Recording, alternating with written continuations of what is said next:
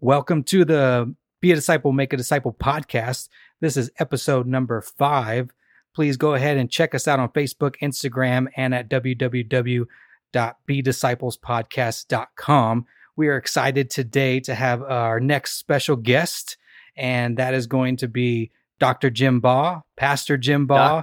Uh, we could probably have a bunch of titles if we wanted to. Um, yeah, and so uh, we're we're excited to really speak about discipleship um, from from uh, Pastor Jim's experience from being a pastor to a missionary to training pastors to all sorts of roles in ministry um, and what that looks like, uh, and just learn from his experience. So, welcome, Jim. Hey, thank you. Thank you, Kyle and Dakota. It's good to be with you from um, beautiful Arizona. Yes, Arizona, Dakota. Did you hear that? Verde. He's The throwing green- the warm temperature in my face. yeah. It's like 70. It's really nice, like 77. And uh, the dogs are barking. The fish are swimming. Are biting. Yes, I'd like if they were biting. And then the birds are flying. So it's it's muy bonita dia aquí. I'm also learning Spanish. So yeah. Hey, Dios te bendiga. Yeah. si se puede. Too. Those are the only two lines I know. We're gonna embarrass ourselves with our Spanish. Su, su abuela es muy no su, su esposo esposa es muy bonita. Your wife very pretty. There you go.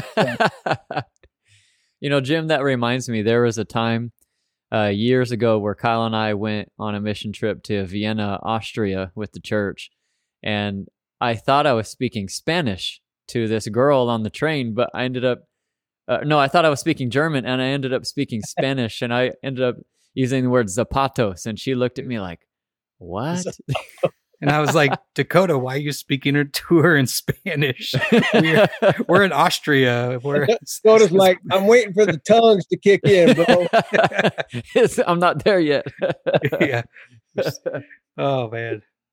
There's Oh, well, thank you. I, I, um, I'd like to share a little bit about our ministry with Global Training Network, as well as you know how discipleship weaves into that ministry. Does that sound like a good track?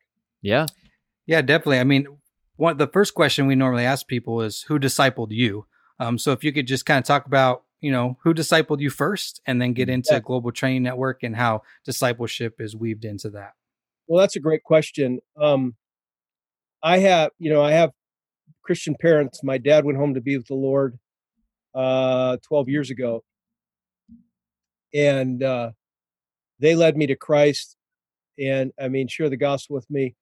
Um, Mom would mentor in just praying for me. I mean, she had a, um, a an incredible way. I call it the truth serum and uh, she would she would pray for me as she tickled my back as a little kid Wow. at night and she would ask me about my day you know she'd be tickling my back yeah and uh, so i heard that you might have gotten into a fight with somebody i'm like oh the truth serum's working you know and i'd be and i'd be uh you know downloading all my my stuff and she talked talked told me a lot about god's grace um Amen. yeah one day I- I was uh, my grandfather smoked, and so I I wanted to be a smoker. I told my my mom that I wanted to be a preacher. You know, the guy was calling me to preach, but uh, she saw me, and I picked up a cigarette butt on the street, and I was trying to light that baby. You know, I'm like eight years old, and uh, she walks around the corner of the building. I mean, it's like God puts these special antennas on your mother. You know, Uh-huh. and and I, I'm looking, I'm like, oh my, what, how, you know? And she goes, Jim, Jimmy, what are you doing? And I, I, I threw it down. I'm like, oh, I'm sorry, Bob. Yeah. And she said, she goes, I thought you were going to be a preacher, and I said, I am. I'm going to be a smoking preacher. anyway, sh- she she took me in the house. She said, you know, is is what you did today. Uh, it's not so much that you you smoked. She goes, I I'm not happy about that, but that you tried to do it behind my back. Mhm. And um, she said, really, and wh- what does God call that, Jimmy? When you when you do things behind, you do wrong things behind other people's back. You think that you'll never get caught. And I said, it's sin. You know, and, Mm. and then she said, well, what do we do when we sin? And I said, I don't know. trouble, you know. She said, No, we confessed it to God. And she shared with me, you know, First John 1 9 right there. And then uh, she knelt with me right by the bed and and she prayed with me. And I I asked the Lord, you know, thanked him for his forgiveness. And so mom taught me, mom discipled me. My dad, when I was 14 years of age, I was diagnosed with type 1 diabetes. And um, that really affected my dad. Like, you know, my son, what's what's happening here? I mean, he he he it was a reminder of the brevity of life. And so dad as a 14 year old kid uh, uh, for me he he came into my my bedroom every night and read the scripture with me and uh, prayed with me and so that was the foundation um, it was that same around that same time that i recommitted my life to christ at a billy graham crusade amen. it's you and uh, i i became a christian when i was a, a boy but I, I think that every every student every teen if they're raised they're like lifers you know? It comes to a place in their life where they're 12 13 14 15 years of age where they say i need to make a decision am i am i going to live this faith that i claim i have or is it just something that i've inherited and um, as a 14 year old you know i heard billy graham uh, preach a message and and i just I, I brought my buddy with me and he said jimmy will you go with me i want to I want to receive the Lord. And he's crying. And I said, Yeah, Danny, I'll go with you. And we're both walking down the ASU stadium. And that song, Just As I Am, without one plea, but that your blood was shed for me. And I just, I just felt like, you know, I, I need to really get my heart light in life right with the Lord. And so I recommitted my life to Christ. And then it was Billy Graham's uh, organization that had something that the Navs put out called Beginning with Christ. And so it was a four week initial discipleship that I did, and I'd send it in, and people would send stuff back. And then I had a youth pastor who um, really discipled me. And then, as when I got into college, uh, a guy who was starting a air conditioning business, and he's he disciples me today. Uh, and his name is Doug Inslee, and and I would go over to his fledgling air conditioning business, and uh, he would confront me every time I come over. It's like, okay, where are you reading in the Word, Baugh? And teaching you, Baugh? And what are you going to do about the, truth you've been learning, Baugh? You know, so he he enfolded me as a part of of that discipleship center. They called it Tick Lodge. That's T I C K, and uh, and so on Friday nights they'd have Bible studies, and i'd go out there, I'd hang out and and so that was a real point of discipleship. So along the way, uh, that process of discipleship doesn't stop. I mean, in at Southwestern ACU, I had professors who discipled me, and going to the seminary, I had a professor who said, "I want to disciple you. I want to mentor you," and that's something that you know, if you graduate from cemetery, uh, should I say cemetery? and actually, seminary is a great place for discipleship, but um, it guys who graduate, you know, with a Bible college degree or seminary degree, they go, "I have already been discipled." No, you, I mean, it never ends, and it's it's involved with walking with other men who love the Lord Jesus and can um, encourage you because discipleship is, you know, we talk a lot about accountability, but um, accountability can get legalistic. And if if it doesn't have that heartbeat of encouragement um it just becomes like you know i mean the biggest thing is uh you know did you look at porn this week i mean and is that really i mean it's it's a huge issue that guys deal with but that's not our foundational passion is just you know to be quote unquote have that that that lifestyle taken care of. It's our intimate walk with Jesus. Right. The positive. Out, yeah. And out of that, it's a passion to keep our eyes from those things which destroy our hearts, to love our wives the way Jesus loves us. So um, it's really discipleship, in my mind, is a, is a call to intimacy with Christ. And um, like I said, I still am in a discipling relationship today Amen. Amen. So it, it never ends. Jim, was there ever a point in the process where here you are, you know, your mom led you to the Lord, your dad began discipling you, you had the event at the Billy Billy Graham Crusade, and then you know you mentioned being discipled by uh, multiple mentors. But was there a point when you yourself realized, oh, it's my turn to invest? And when did you start, for la- for lack of a better way to say it, prioritizing making disciples and investing in others? What was there a certain point yeah. where you started to learn how to do that?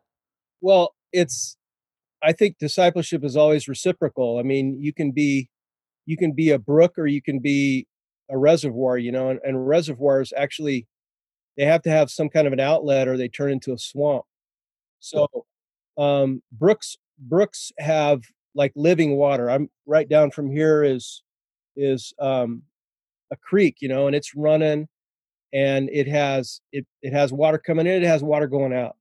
So whenever I was discipleship and, as I was discipled, God gave me opportunities to to step into roles of leadership.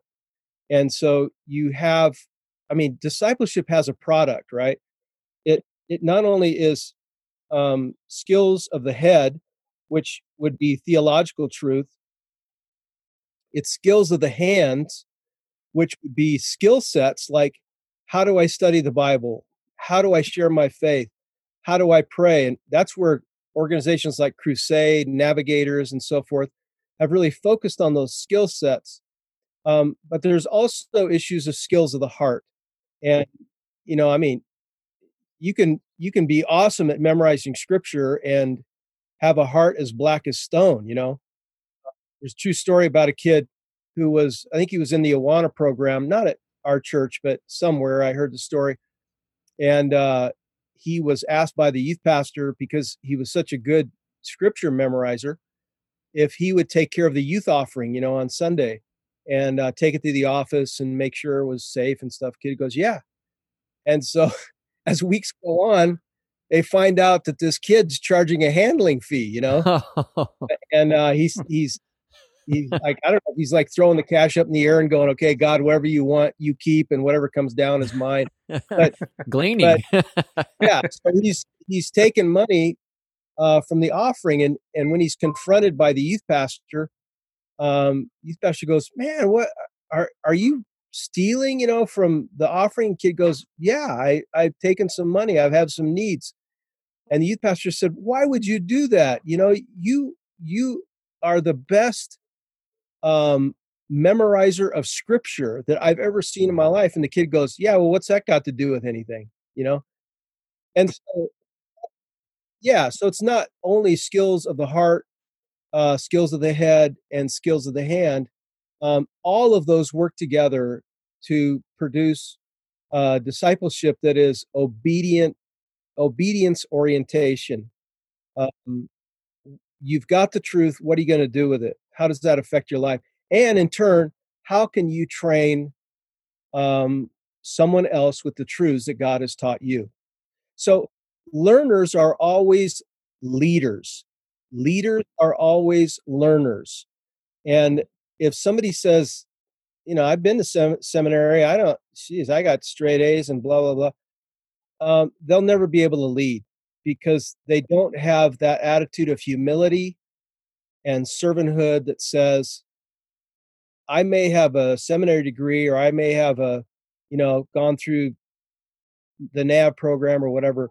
I still have to be learning and I still have to submit myself to others to help me grow in my faith. It never ends. Amen. Right? Amen.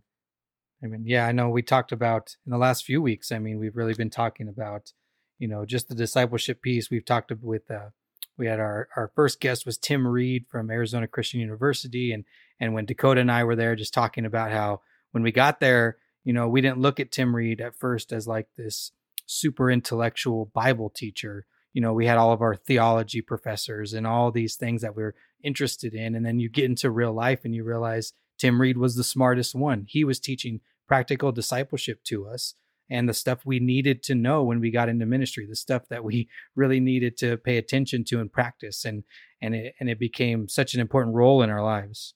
and Tim Tim modeled and he continues to model that with a heart of compassion and love. You know, yeah. um, I've seen I've seen models of discipleship that are militaristic. Yeah. And, and weak people respond to that. Um, they're like little lemmings, you know, little robots. I don't respond to that kind of stuff. I I say, you know, spin on this, you know. I mean, but but um not I don't mean to be facetious. I I would confront that kind of leadership style, and um, because Jesus was not that way. Um, you know, Jesus confronted, right? Um, Jesus uh, encouraged, Jesus comforted, and so I I've really asked the Lord help me to disciple others just like my Savior did. Amen. And, um, and that you know it, it's not militaristic it's uh it's encouragement and also there's accountability there too but it's it's encouraging you know the the metaphor or rather the illustration that continues to stick out to me about discipleship is just the simple phrase that we are people in process the idea that as as a christian really what matters is what direction my heart is facing you know, if you get into legalistic discipleship, that's like saying, "Hey, I have this expectation that you be at the finish line like today, like like now." As opposed to there being a grace and a scaffolding and, and encouragement that would slowly pick you up every time you fall and just keep pointing you in the right direction, hoping that you you keep on going, keep on trucking, you know? Yeah, that's a good model, Dakota. I, I call it this way. So I'm looking for direction, not perfection. Yeah. You know? That's so, good um, we if you think about the metaphor of a of a baby, I mean, Kyle, you just have a little. What do you have, a little girl or boy?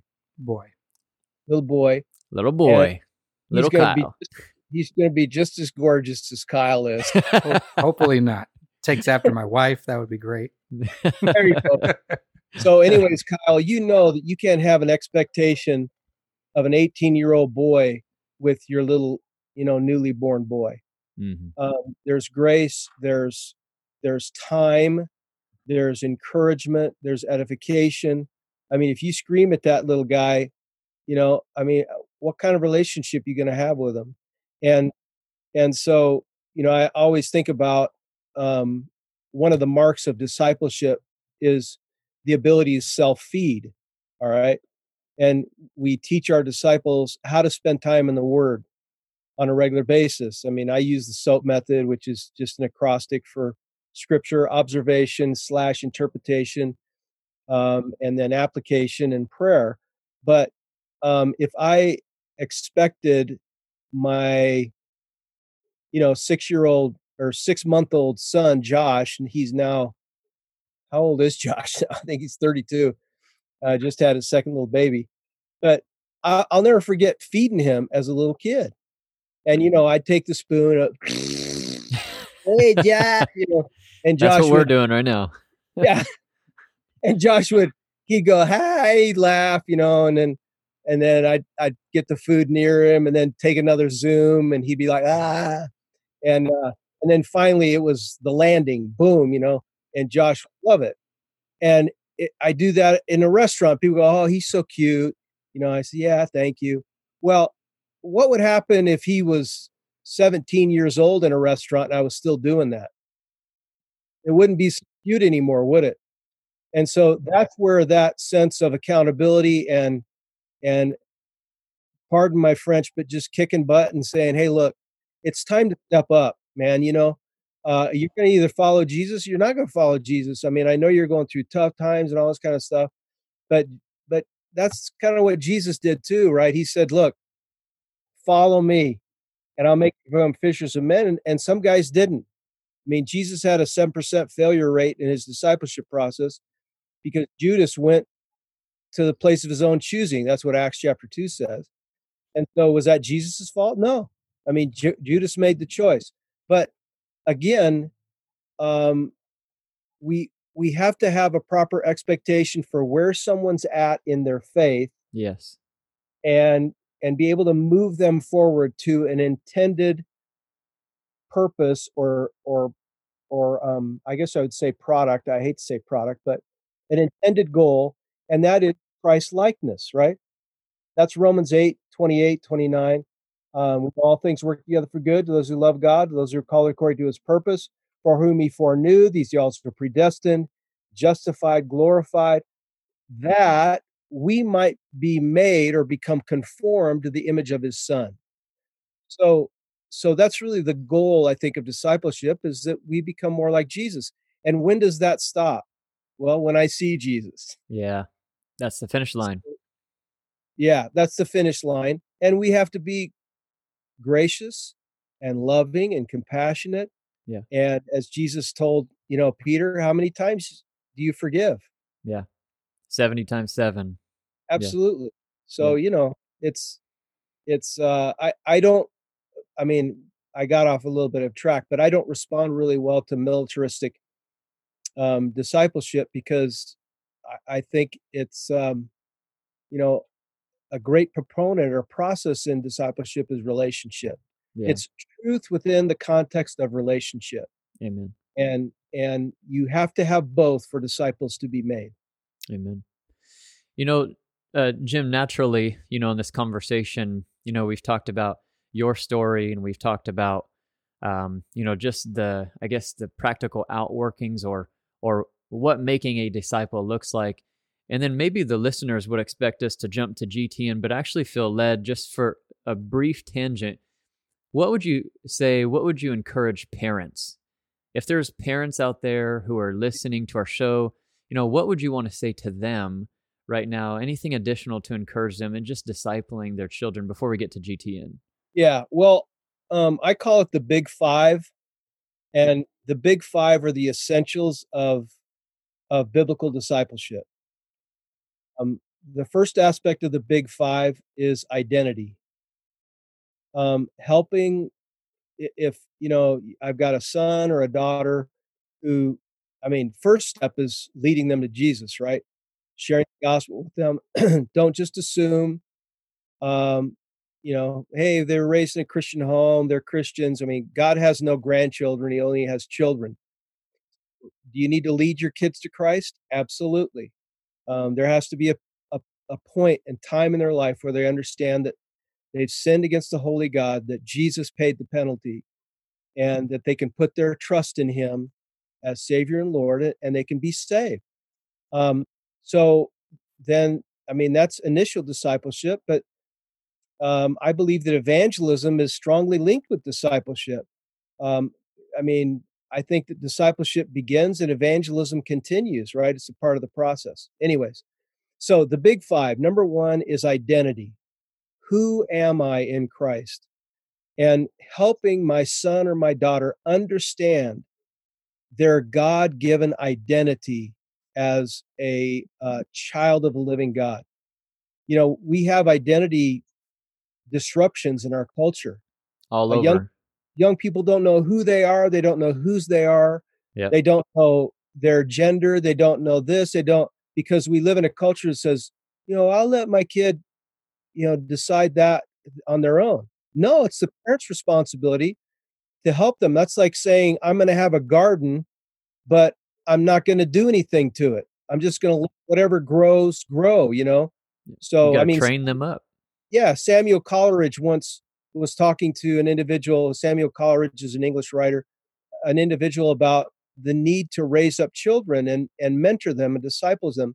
And the guy says, Yeah, I don't believe in that. I, I think that, you know, kids, kids just, you know, let them learn, create, be on their own, and so forth. And uh, so they had this discussion, and he says, Well, I got to go, my friend. And Samuel says, Well, let me show you my garden first before you leave.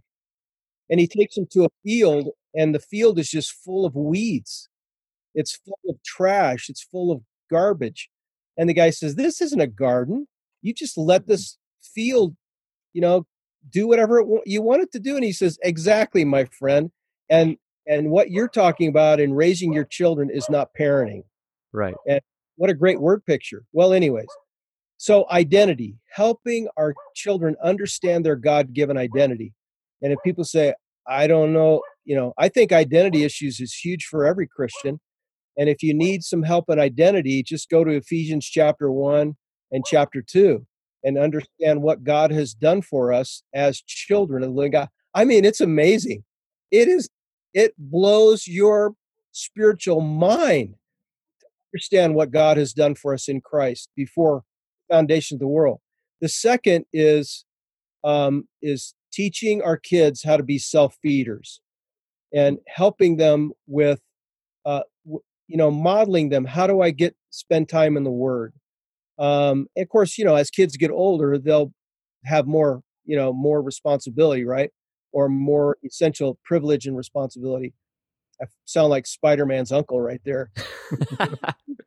Great, great power comes great responsibility. that's it right there yeah great power. so so but you know i remember my kids and even my grandkids um, as they got into like 12 13 years of age i want to help them um, develop those habits of self-feeding. To read the scripture study the scripture um, and so so they can they can self-feed. And they can also read the scripture and discern if they're getting taught garbage right? Uh, the next is prayer and how to talk with god and spend time in communion with god because I don't want my kids to have a you know just have a second generation faith. I want them to have first generation faith and develop intimacy with the Lord. And so we model that. Um, that's what my mom did. She modeled prayer to me. My dad modeled the importance of reading the Word and praying. Um, and so, you know, helping them learn to have and develop a communion with God. The the fourth of the big five is my story um, and helping them understand we call it a testimony you know but um, or or call it god's story in my life and that is understanding you know be able to communicate with other people um, some of the wonderful things that god has done and is doing in our lives as a family but also in my life as an individual you know what has god been doing? And so when they have friends at school that say wow you know my family is blah blah blah and my dad's out of work and so forth and so on and they can say wow i that happened to me or something like that happened to me and this is how god you know that's a god story right? Yeah. And this is how i met jesus that's a god story and this is how god answered my prayer that's another god story it moves it out of the ethereal into a very practical experience with God. And then the, the final thing, the final of the big five, is my mission. My mission. And this is true for every disciple we're trying to make. Is, you know, Dakota, I had those talks with you. Yeah. What is Jesus telling you to do? Right? Yeah. What is God speaking to your heart about? Many what of do them. you feel God's call on your heart? And it wasn't about what I felt. I mean, I confirm it or whatever, but but that that big question. I mean, Paul said it. This one thing I do, right? And it doesn't necessarily have to be full time ministry. It's it's being that man or that woman of God doing what God has called you to do. And my my son, we've had numerous wonderful talks. And when he was about 16, you know, he said, Dad, I think God wants me to go into the ministry. And I said, Josh, if that's what God's calling you to do, that's wonderful. I said, but here's one thing I, I don't want you to consider going to the ministry if you think it will please me. Right? Yeah. That's great. Because I want you to be where God wants you to be.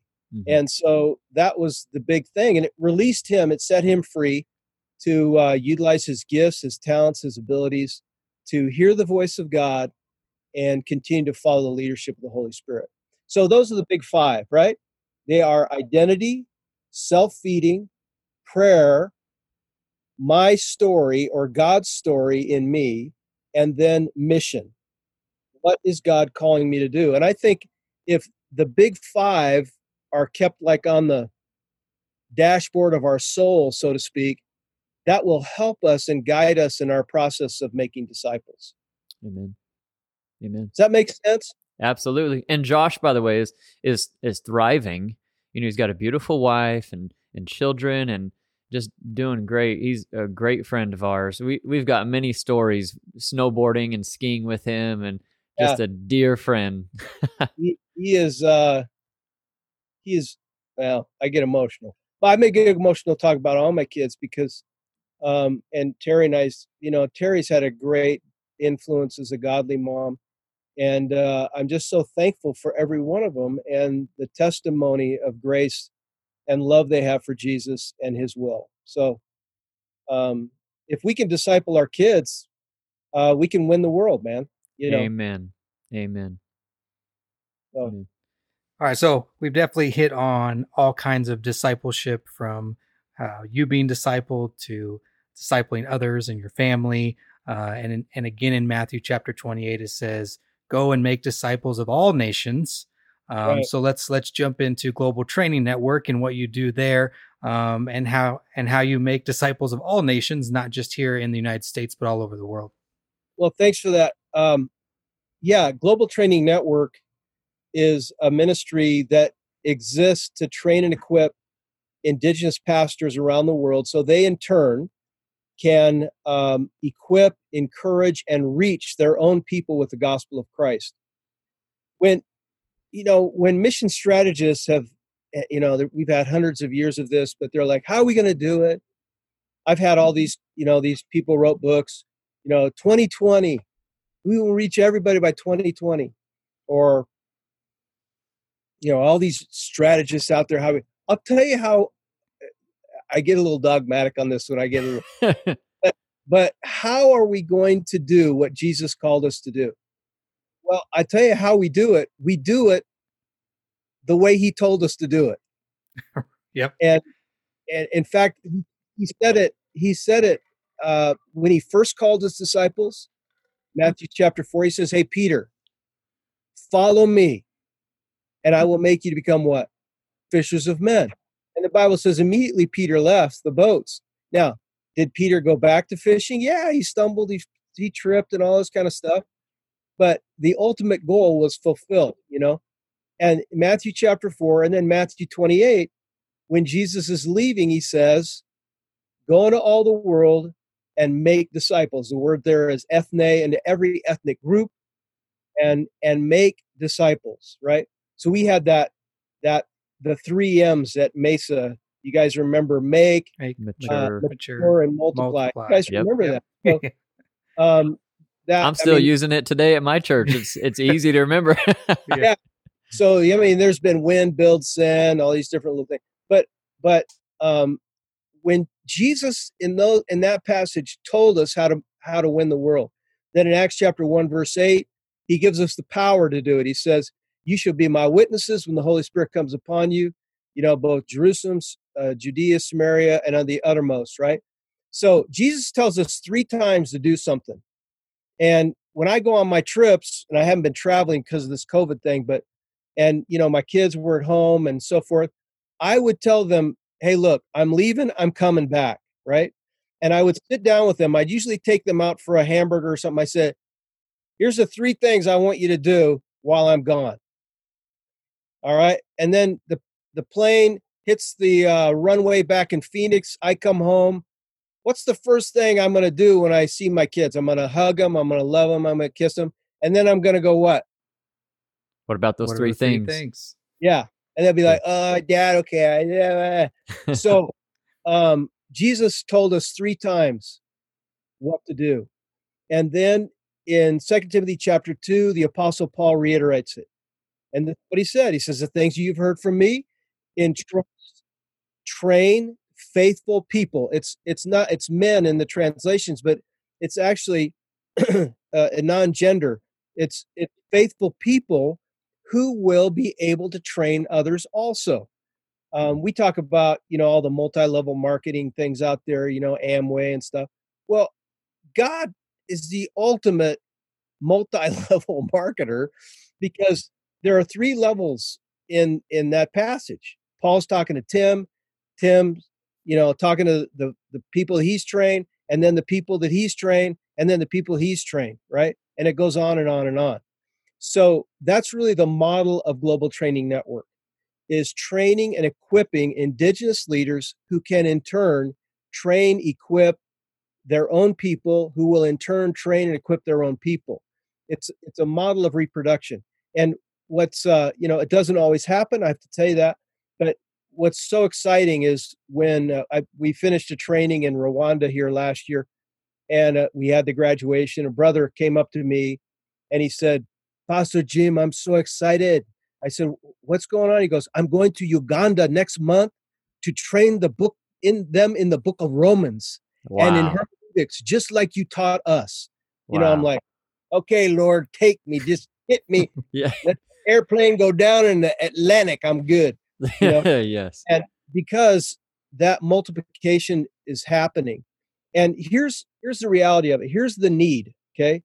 Because um, you know we had wonderful uh, men and women who gave everything in the last generation, the last two three generations, to share the gospel.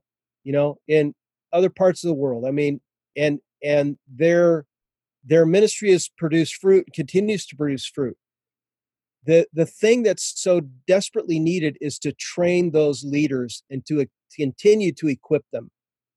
Um, 85% of pastors in the emerging world, according to statistics of John Stott Ministries, have a grand total of five minutes of theological training. Wow. That's nothing. Okay.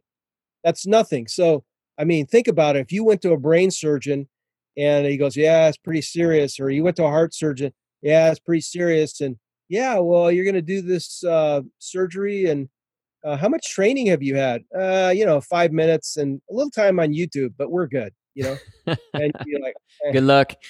So think about the number of pastors who they know Jesus.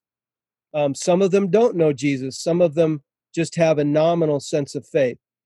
But um, and they're involved in this because it's kind of like an honor thing, you know, like being a, a pastor is like a spiritual leader in, in their area of the world. Like you were with us in Chuuk, you know, remember Dakota? Yeah, And- absolutely. some of those guys were just nominal. I mean, when when I taught on discipleship and evangelism, um, Bruce, you remember Bruce? I Yeah. think you do. He, Uh, uh, Dennis? yeah, Bruce Dennis. He Yeah. he he he taught the evangelism class to a group of pastors in Weno, and he said, I think it was like thirty of them prayed to receive Christ. You know, because they had this nominal sense of Christianity. Anyways, um, the need is really great, and so um, we have about 150 staff. We're in 82 countries of the world and uh, we train, equip pastors who can in turn train, equip, reach their own people. Uh, they know the language, they know the customs, they know the culture, and that's our intent and purpose. And by the way, here's another great statistic. I'm looking at time here. If if you train one leader, one leader, there's a reproductive factor of 100 tied to that because on average every leader has a circle of influence around the world they have a circle of influence of at least 100 people. So if if i came to you and i was an investment guy and i said hey um, give me a dollar and in um, four months i'll bring a hundred bucks back would that be a good investment?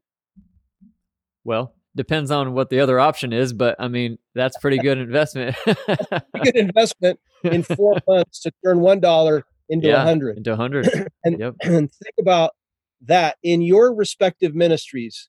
You know, Kyle working with youth, Dakota as a pastor. If you can reproduce yourself in one or two or three or four key individuals, those four to five key individuals will have a multiple, multiple, multiplying effect, if I can say that right, um, on at least four to 500 people. Right. consider that. And so that's why we think that discipleship is not just an option. Training leadership is not an option. It is what jesus commanded us to do. Amen. Jim, if there was a an individual in your mind within your ministry, you know, a, a guy specifically that maybe you've been like a Bruce. It doesn't have to be Bruce, but if there's someone in another country that you're just like, man, this guy's story, he came from here to there, or someone similar to the gentleman who is going to Uganda.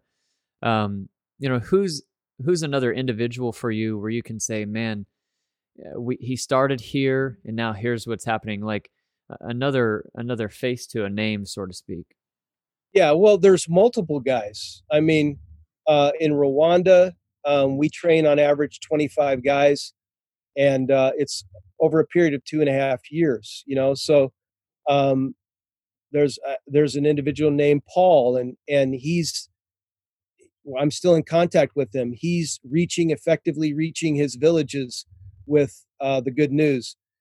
We've got bruce you know bruce who who had that story where he got on a freighter and and went and hit all the outlying islands around Weno with the gospel. I've got a young man in in Ukraine. Yeah. Who I'd love to um, go to um, Ukraine, man. It needs to disciple, to mentor, to um, multiply leaders. They have sent, I think, three missionaries out from their body, and it, it's not a big one. It's not a big uh, body of believers, but they're impacting the world. So, you know, I mean, in in uh, different parts of the world, I would say, you know, there are numerous stories of guys like that.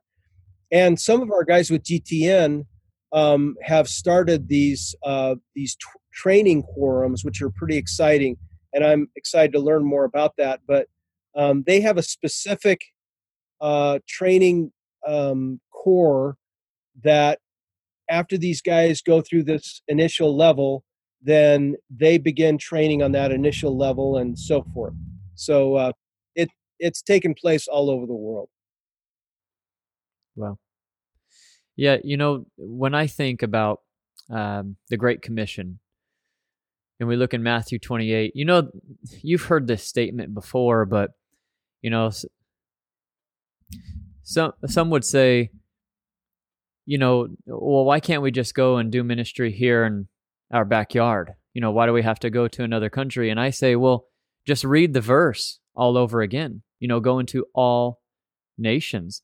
So the idea of the gospel is that it's not just meant to be, you know, within my context, but as you said, multiple ethnicities, multiple tribes, tongues, languages at the throne room of God, worshiping Him at the end of the day. Yeah, it's, and, you know, in Acts chapter 1 8, I mean, I asked pastors this, you know, what's your missions program? They go, well, you know, our community is our missions program. I said, no, that's your Jerusalem. You know, and, and we did that in, in Rwanda in developing a missions plan because, and we sent them out, you know, they did evangelism and they came back and 21 people prayed to receive Jesus. And then, you know, we had, we did some stuff on discipleship with them. But um, one guy said, you know, I've never been challenged this way. And I thought, I thought our mission was our church. And he said, I thought our our call was to invite people to come to church and see them come to know Jesus. And it was like, no, your call is to go out and share the gospel and reach them with the good news of Jesus. And so, um, yeah, I mean, I, I think that a missions vision, vision is incomplete if it just involves your Jerusalem. It has to involve your Judea, your Samaria, and your uttermost. And that's kind of like a checkbox to say, to every pastor um, what are we doing to effectively impact all four of those areas there may be i mean larger churches have multiple impacts but i think every church has to impact their jerusalem their judea samaria and the uttermost in order to fulfill the great commission Amen. right and by the way um uh like you know 5000 miles does not a missionary make so people go yeah, well, I, want to go over to Botswana, you know, because I want to share the gospel. Well, look, if you're not doing it at home, you know, don't view the false visage of just simply going into a different environment where nobody knows you. Um, and that was something that God really did to me when I when I recommitted my life to Christ. It was like I was, you know, I was reading in, in Romans, how beautiful are the feet. And I was reading in John where Jesus said, to his disciples after the uh, feeding of the 5,000. You know, he says, Are you ashamed of me? And here's, uh, unless you eat of my flesh and drink of my blood, it says, Many left him. And, and Jesus said, Look, Jim, you got to go to your friends and the, those who are closest to you and tell them about the decision you've made and invite them to follow me before you ever go anywhere else. So, anyways, um, 5,000 miles is not a missionary make. Make it happen in the mission field that God's placed you in. And then if God wants to, he'll move, move you out like some place like Kansas, for example. Oh my God. Weird place Yeah. to go. yeah. I'm looking at time. So, and I'm looking at the sun. So I know my time is up. But it was really great to be with you guys. And uh, I hope to see you again. Yeah, definitely. Amen. Um, if anyone listening would like to learn more about Global Training Network, Jim, where could they go? Where could they learn more? Yeah, you can go on our website, which is globaltrainingnetwork.org. Hmm. And my name is Jim, and my wife's name is Terry, Jim and Terry Baugh. You can email me, um, jimbaughgtn at gmail.com. Um, the other thing, one more parting word, is that I believe every leader needs to invest one third of his time to raise up the next generation of leadership. And so be a multiplier. Don't just go, hey, this is my gig and until God calls me somewhere else. Your gig is to raise, train, equip leaders and release them. That's why you guys are doing what you're doing because that was the model that we had as a church. We we just it's we got to set people free to do what God's called them to do. Yeah, and and in addition to that, you know, the satisfaction that comes with seeing the Lord give you the fruit out of his hand when you abide with him and you build relationships, you see people come to the Lord, you see him walk with Jesus, there is nothing more satisfying than walking with Jesus and then seeing the product of your walk. Um, everyone's going to have a different skill set, but if at the end of the day you can passionately pursue people, get rid of your excuses, and trust the Holy Spirit to do something great, uh, you'll you'll never uh, be f- so full of joy. Um, yeah. I don't like the coulda, shoulda, wouldas and Yeah. throw them all out, you know? yeah. Come on. if the spirit of god is speaking to you to do something do it he'll make a way um, and just continue to walk that that that walk Amen. Jim, can you pray for our listeners, just whoever might be listening right now? We have about 150 people and it's increasing every week, and that's been fun. But would you pray for our listeners that essentially they'd be a disciple and make a disciple? absolutely father in jesus name we thank you lord for those who've joined the podcast tonight and i ask you lord god that we would um, just seriously remember the command that you gave it wasn't a suggestion it was a command make disciples Mhm. who in turn make disciples and in that way the world will be won and we believe we believe exactly what you told us how to win the world and we want to do what you've told us to do lord help us and bless uh, bless dakota and kyle in this ministry and help them to continue to make disciples themselves until you come for all of us in jesus name amen Amen. Amen. god bless you guys thank love you, Jim. much Love Love you, you. Jim. It's great to see you. good to Tell see you Tell Terry too. and everybody we said hi. i will the lights out so i gotta go All right. All right. God See ya. bless, brother. See ya. bye bye Oh man, wasn't that great? Man. Yeah. I miss him. Yeah. it's what a setup too though from the balcony there man that's up in near camp verde yeah, for you guys listening, can't see, um, you know, he's up in Camp Verde, uh, currently in his, I guess, quarantine. Uh, but it's beautiful up there, and and Yeah. you know, it, it's May, and- land- May and seventies. Uh, so in Arizona is always a blessing because yeah down in Phoenix, where uh, the area where I'm at, it is not seventies. It is uh, you know nineties, hundreds. So um, beautiful place, and and it's just great. I for those or for our listeners, um, Jim Baugh was uh, the senior pastor of the church that I grew up at, that Dakota's grandparents were at, and and Dakota was at for a little while um, when he came here for college to Arizona, and so it's just good to see. Uh, he Jim Baugh has been uh, he's an amazing preacher. If you ever get a chance to listen to his sermons, um, very passionate. Uh, I remember when he was younger, uh, man, he just red in the face and preaching the Sweating, words. spitting. Yeah, just going Woo! after it. I mean, he he he had passion, and you knew that he had passion for the Lord. And then he was at um, you know Mesa Baptist Church for for a good time, and then he went into the mission field to train pastors around the world and and continue the ministry God uh, has for him. And he continues to this day. You know, I don't, you know, I don't know any pastors really that retired and and stopped. There's no Mhm. retiring from ministry until Right. you breathe your last breath and then you worship God for eternity. So it doesn't Mhm. end. Uh, and I and I think that's he's just a good example of somebody who continues to follow the Lord even when it gets hard, even when there's obstacles, even when there's distances between him and family. Um, you know, he he you know sacrifices that time for the Lord and and he he continues to be faithful and and that's a, a testimony I think worth listening to and and being encouraged by. Yeah. You know, there's been a handful of times, uh, maybe more, you know, in my life where Jim and I have sat down and had Mexican food and, you know, had a, a good bowl of chips and salsa in front of us. And he just poured into me and encouraged me to pursue ministry and uh, really always got me back to square one. And he said it in the in the interview, back to square one of what does God want you to do with your life? And oftentimes that doesn't look like a particular message out of the sky. It's actually an ancient message that's already in God's word. Follow what Jesus said, and you'll prosper and bear fruit as He's defined it. Um, that was that was pivotal in my life. Jim's always been real close, and uh, you know his. I remember one time, uh, it was the Christmas before I graduated high school, so my senior year, and I remember we came down from Nevada and we visited Mesa Baptist Church uh, because I, I knew I was going to want to move down there after I graduated high school. And I can remember sitting there and listening to his sermon and feeling so convicted in some areas. And I was like, dang, uh, he's winning people over to the Lord. Uh, but the message continues. You don't, you know, pastors aren't the only ones who do ministry. God wants to use you to win people where you're at. Well, I think that's a, a huge topic that we've kind of brought up a couple times, and a topic that I continue to learn and, and grow in is that pastors aren't the ministers. Uh, the ministers are the people, are the church.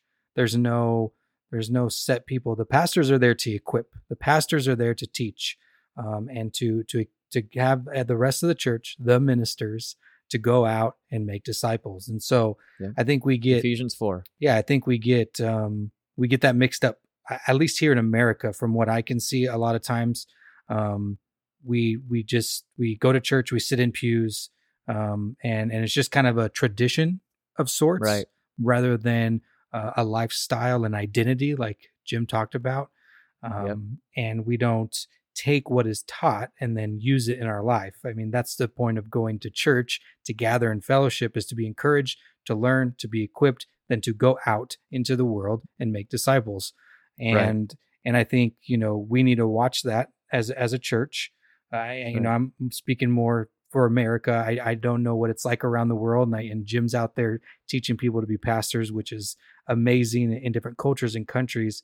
But we just need to be careful uh, because if we're not going to church to be equipped, maybe we're going for whatever reason that is, um, we're losing out on a lot, and and and it's it could could be detrimental to to our lives to the people around us.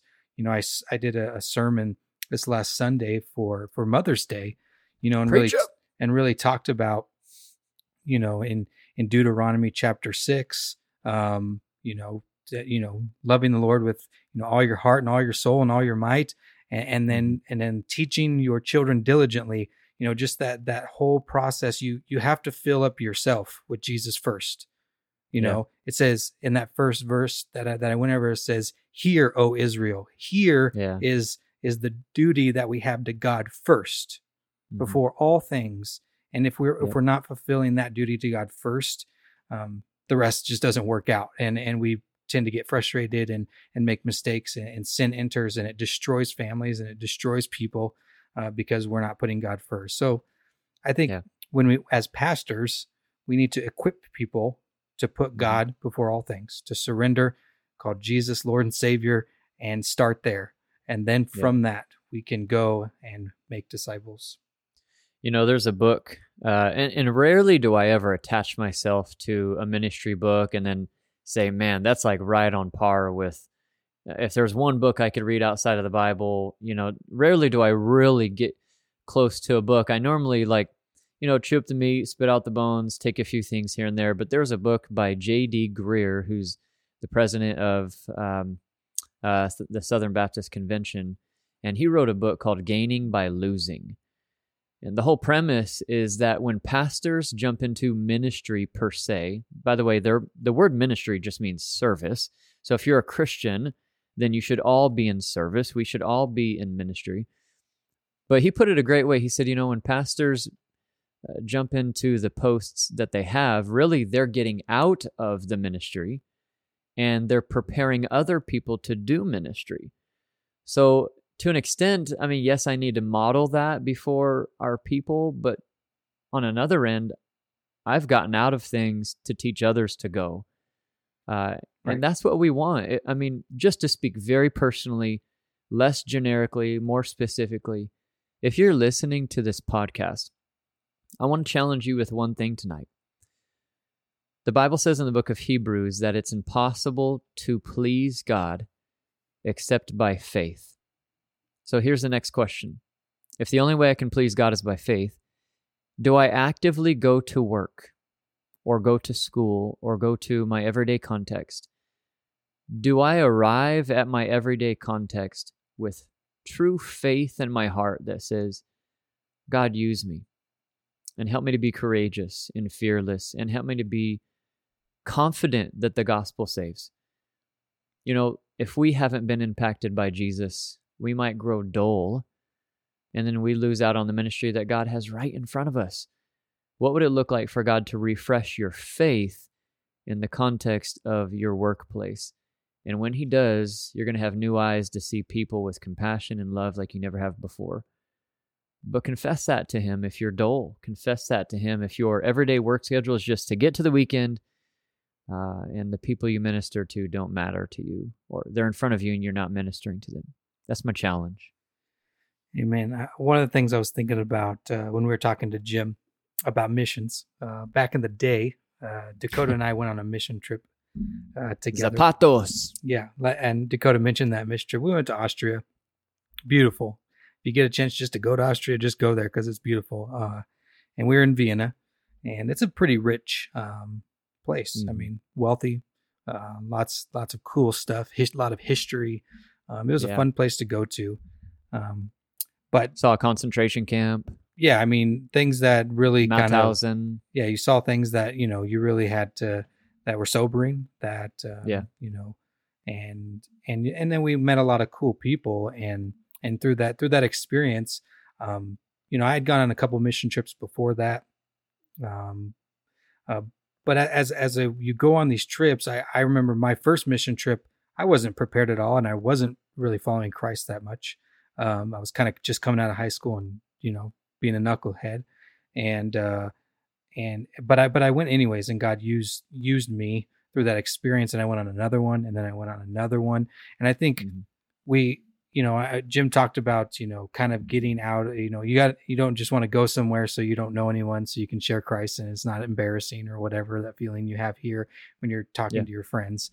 Um, you know, it, it is important to, to do that here, but, you know, really go out and, and stretch, um, stretch yourself, get out there and learn and, and get out there and, and go on mission trips and, and, you know, see the world and, and preach the gospel to people and you'll be encouraged. Um, and, and I know every mission trip I've been on, um, I probably learned more than the people that I went and taught Jesus. To be honest, I probably grew mm. more, um, and and I didn't go for that reason for selfishness or anything. But I but I did. I grew a lot um, in my walk with Jesus Christ and in my friendships with people like you. I know on that Austria trip we were we were challenged in many ways. Um, from oh, a le- from a leadership standpoint, we were really challenged.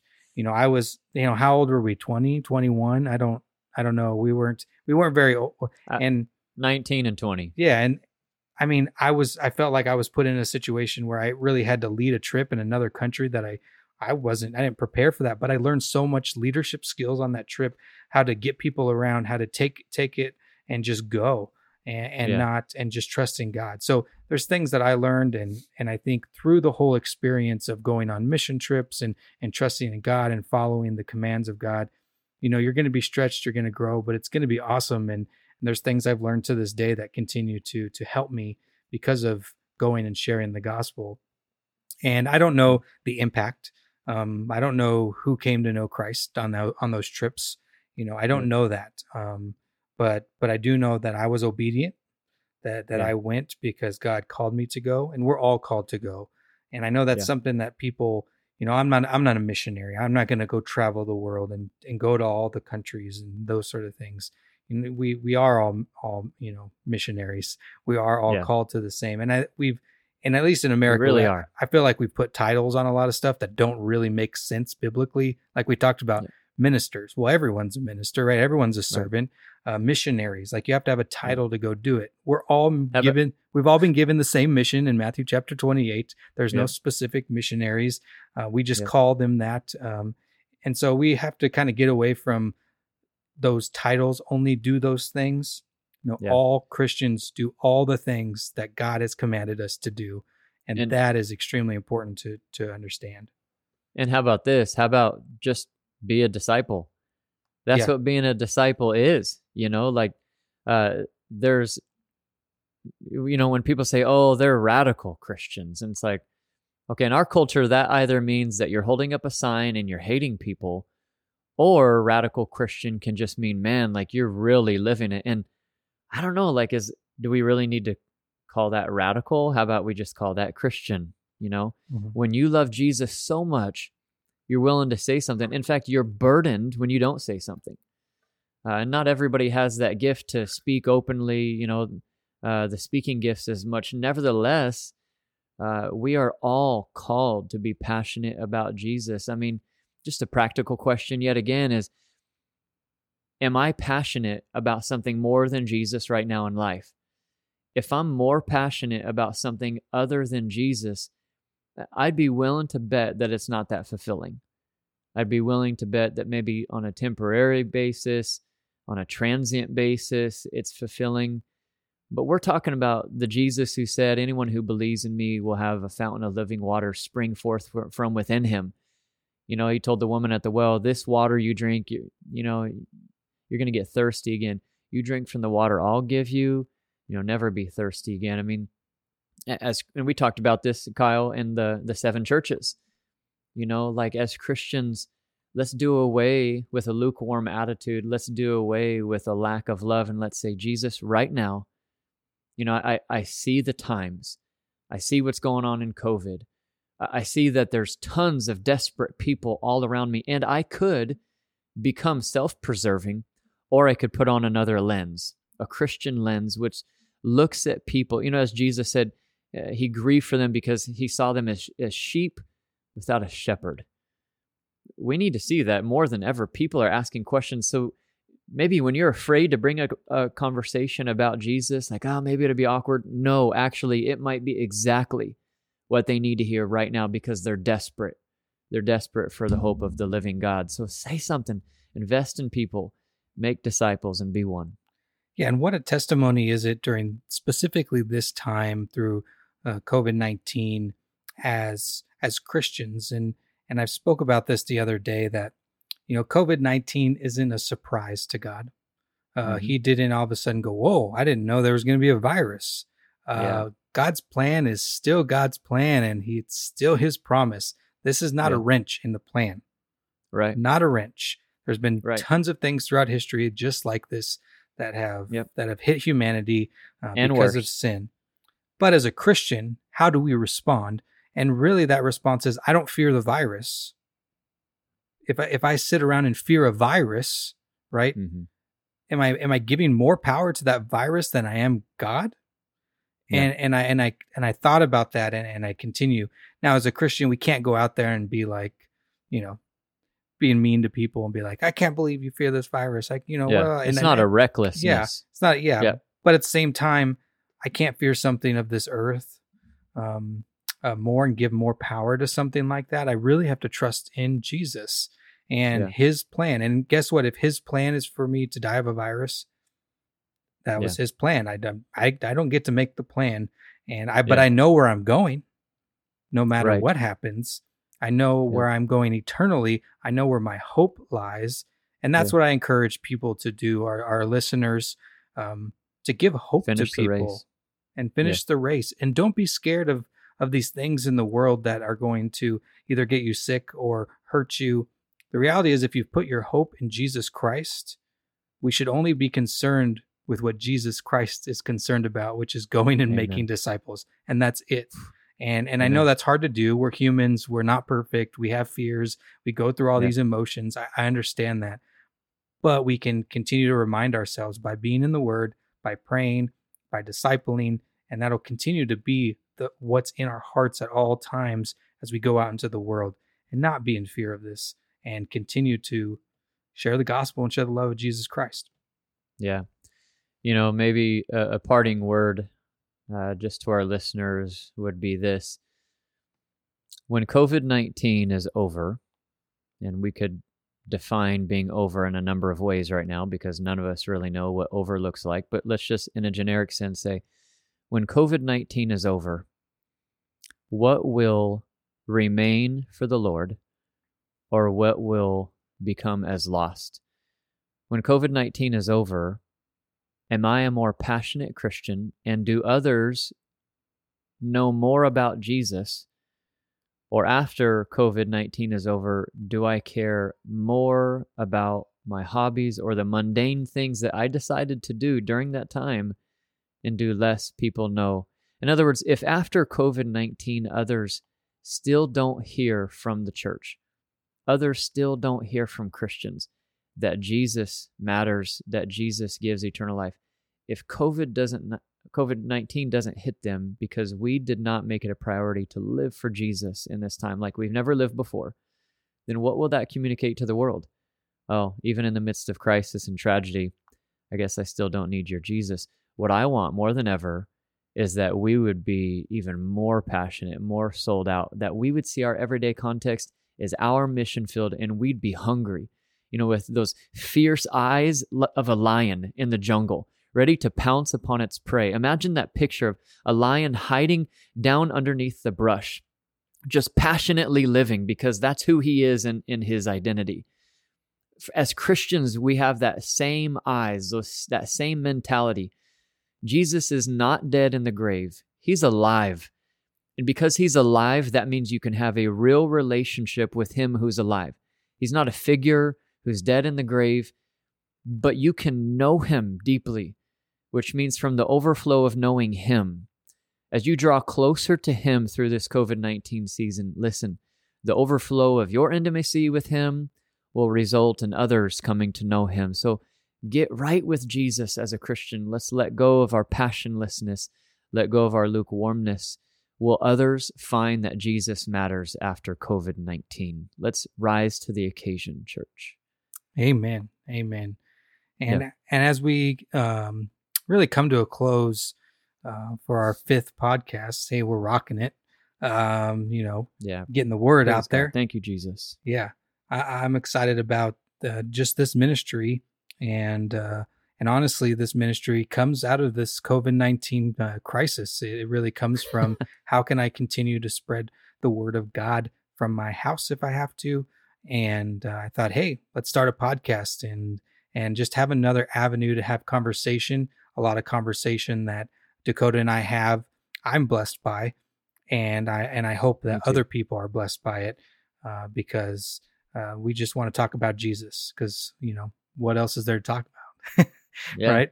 And That's the famous quote. yeah, so Ain't nothing better to talk about. Ain't nobody better to talk about. yeah so please if you're listeners out there share share share please go on facebook um, go to our facebook page share uh, the episodes when we post them on there onto your page. Uh, let Yeah. people know that uh, you're a christian and here listen to these guys. They're talking about jesus. They're talking about discipleship. You know the stuff that we talk about we we want to keep it in a place that really speaks to all people and, and i hope that we're doing that. And so please share uh, in any way that you can. Share our website www.bedisciplespodcast.com and just continue to share the gospel. And this is an avenue to do so. Um, we're going to continue to have guests on our show. Hopefully every other episode is really what we're looking at. Uh, i know that our next guest uh, is going to be dr cl mitchell and we are excited about that and that's going to be um, the last week of may. And so Uh, So not next week, but the following. right, and and so we're we're we're excited about that. This uh, uh, he was a professor. uh, he he is one of the. We spent a time at camp with him. Uh, Dakota spoke at a camp, and and he brought the CL along, and I got to spend a week with him. And uh, Mm-hmm. Yeah. you'll learn more in the hour that you listen to him than you will all year. I feel like I just Absolutely. he just pours in truth. um, he's he's gifted uh, by Yeah.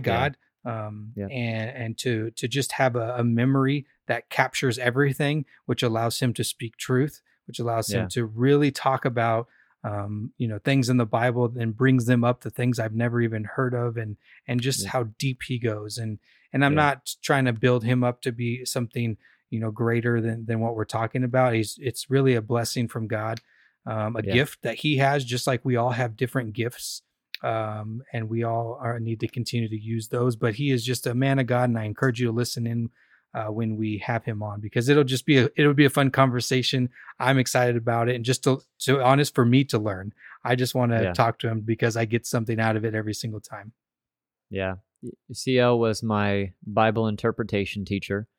Many of us at Southwestern have had CL, and also he is a, a good friend, a mentor, certainly, uh, especially in, in the last year or so. He and I have just been so close. And he was also uh, a professor along with me at Gilbert Christian High School. We taught Bible together. He taught junior systematic theology, which is really cool. He's he is so in depth in his understanding, but he also understands how to reach different age levels and, and people, and he's very flexible. So I think our listeners will really enjoy that. And he loves uh, Batman comics. I'm just saying. Oh, absolutely. Um, yeah. he's, he's a big fan. He again another topic that you probably don't want to battle him on is Yep. comic book, uh, just facts and, and history Yep. of comics. He'll destroy you. yeah, He'll destroy you. again another thing. But he, he's a he's a fun guy and a very godly man, and, and I hope that you join us and and just are blessed by it. In the meantime, uh, to close, uh, next week we're going to be jumping into the Sermon on the Mount, which was like Jesus's famous sermon on discipleship, actually living as a disciple. So that's uh, Matthew chapters five, six, seven. Uh, we obviously will not be finishing that just alone in next week, but that's where that's kind of a launch pad. I, I think that we'll carry on for a few weeks when we're not uh, dealing with a, a guest on- on the show. So we'll examine Jesus's uh, sermons on discipleship, and we hope you all enjoy it. We'll start in Matthew chapter five, verse one. All right, thank you everybody. Again, share. Uh, we'll see you in episode six, talking about the Sermon on the Mount. And we hope that you have a blessed week, and we pray for you uh, as as you listen. And we just can't wait to continue to interact with you guys. Uh, please leave comments. Let us know how we're doing. Maybe there's something that you want to hear from us. Throw that on our Facebook page. Uh, um, we would love to hear from you guys. So thank you. See you guys later. God bless. Uh, have a wonderful week. Peace. Love you guys.